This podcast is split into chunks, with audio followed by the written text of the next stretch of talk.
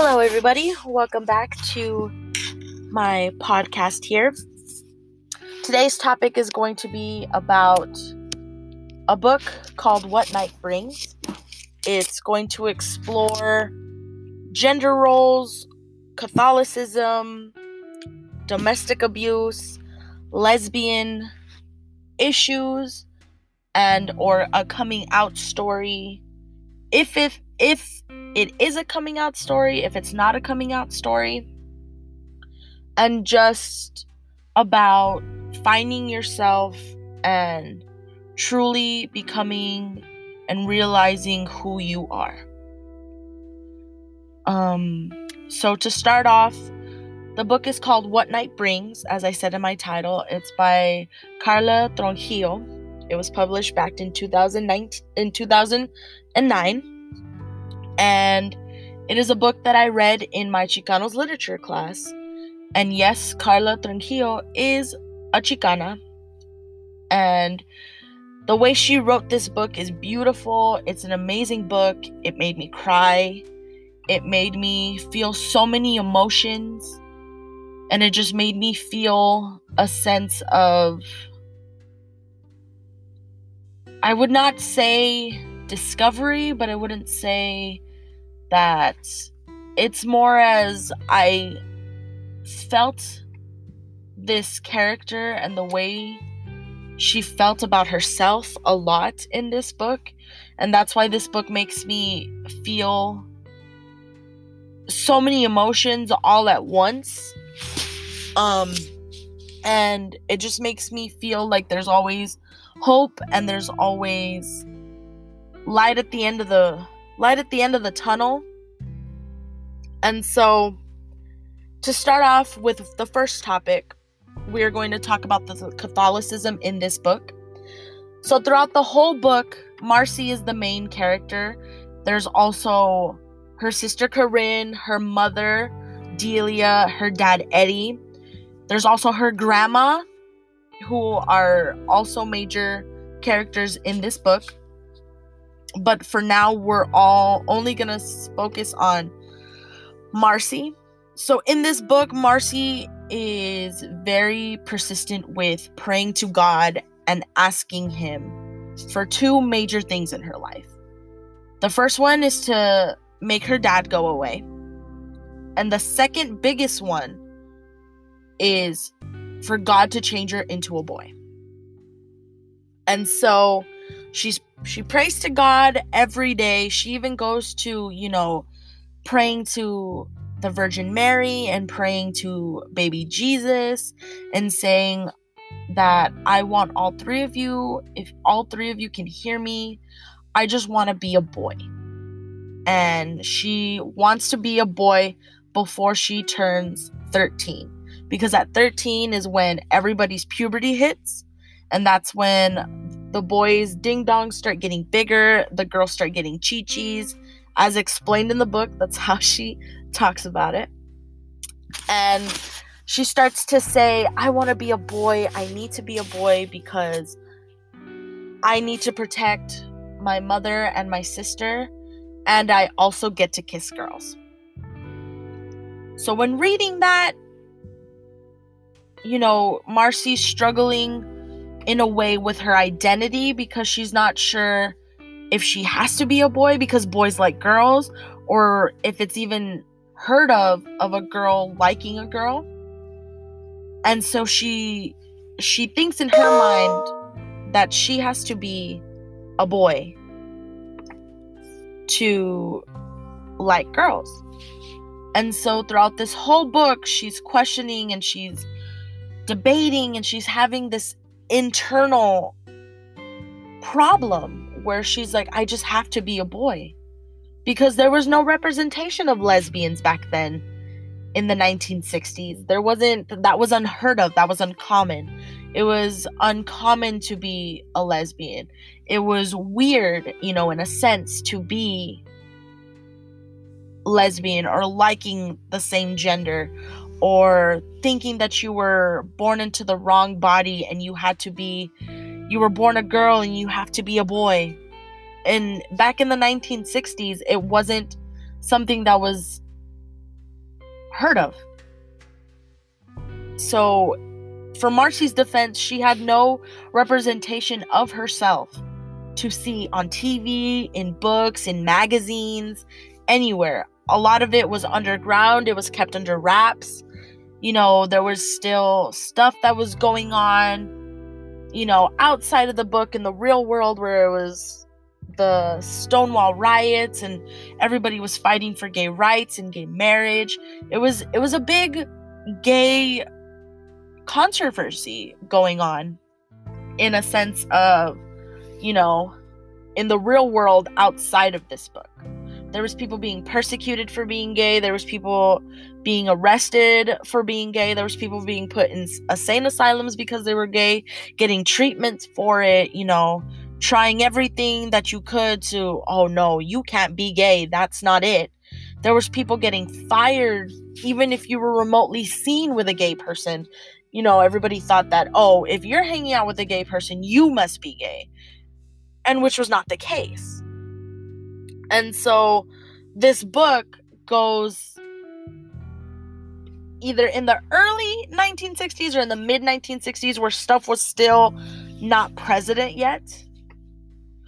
And so with Marcy being very concentrated on her faith and her religion with God. She was getting ready to commence her first Holy Communion, and so she had to go to her first confessional, to which she explained to the, the priest that I like girls.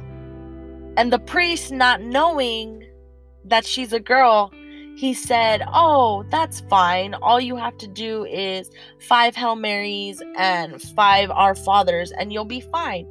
It's fine. Everybody feels a certain type of way. Not knowing that the priest is talking to a girl, saying that she likes girls. So, in that little moment of acceptance and val- validation, she goes off of it and says, you know what? It's okay for me to be the way that I am. And towards the end of the book, she ends up finding another girl who also likes girls. And it's that light of the tunnel, and it's that throughout the whole book, you're holding your breath, hoping that Marcy eventually ends up being at ease with herself and throughout this whole book, it's about her being able to self discover herself. But in it, she also has a lot of abuse from the hands of her father, and her father being this machismo, macho man, I'm the breadwinner in this house type of man, where he didn't let his wife work he was the only one that was able to work. She had to cook and clean, and she had to take care of the kids and take care of him, which was something that typical Mexican households are like. In my household, my grandma has always been like that. I love my grandmother. I love her for being the woman that she is. She took care of me all through up until I was a sophomore in high school, she would watch me. My mom is a single parent. So my grandma took care of me and four other cousins.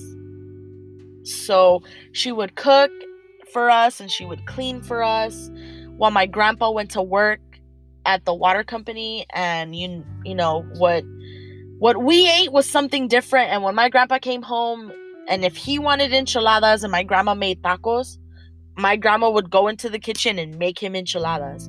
So my grandma was that type of stereotypical gender role where she's the woman that took care of the house, took care of the kids, and took care of the cleaning and the making of the food.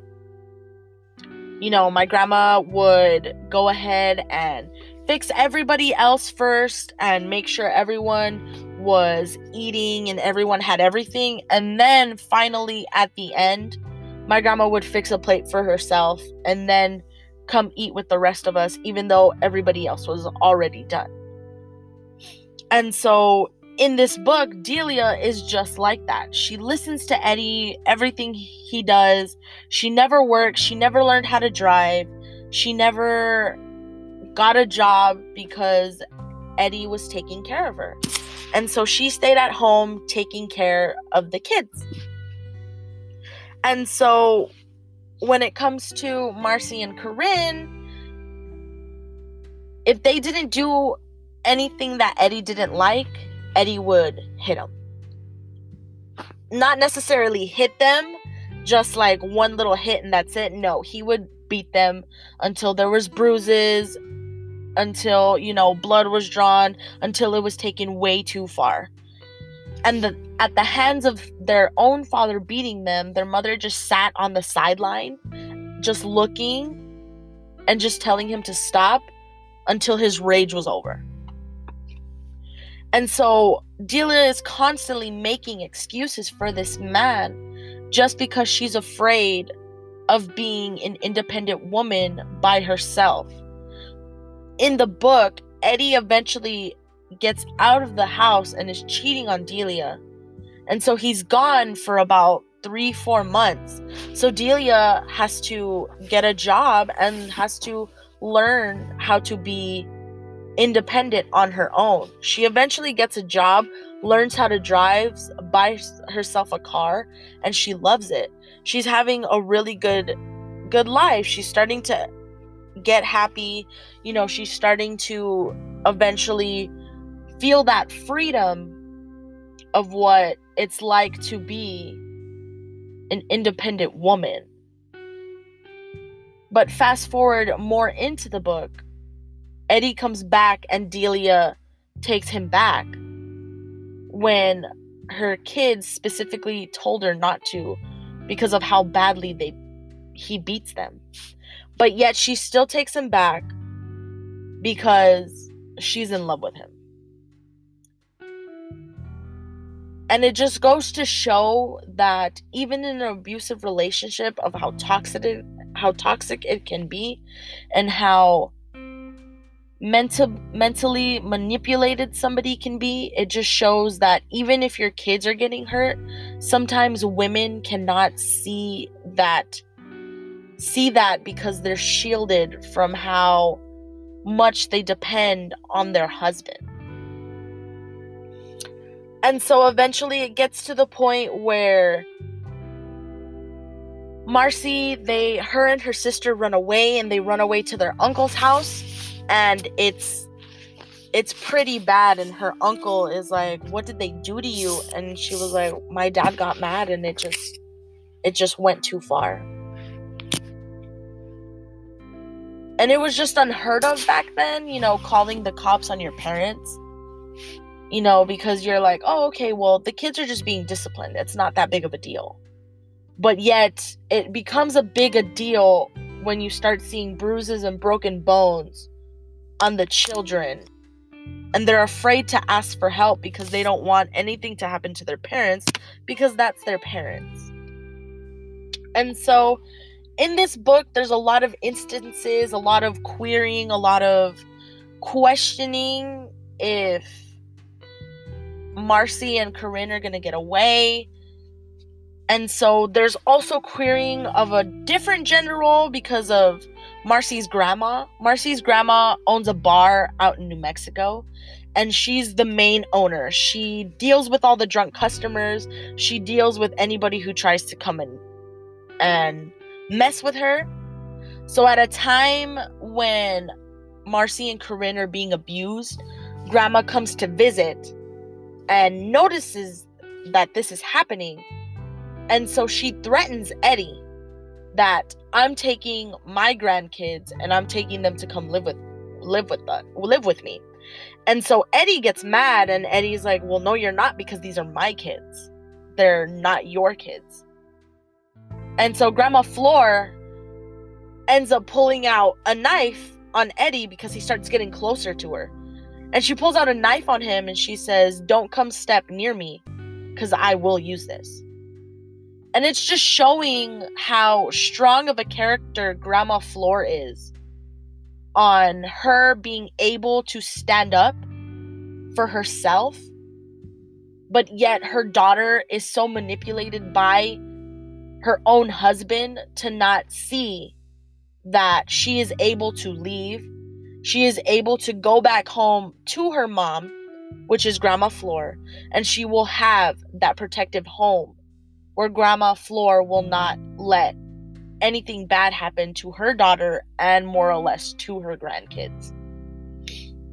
And so it just goes to show how this book really just challenges a lot of that a lot of what is unnormal being you know getting a little girl to in the book to be you know gay having that child abuse and yet having this whole catholicism in here it just goes to show how progressive of a book it is especially now in a time in 2019 this book is wildly pro- popular because it goes to show that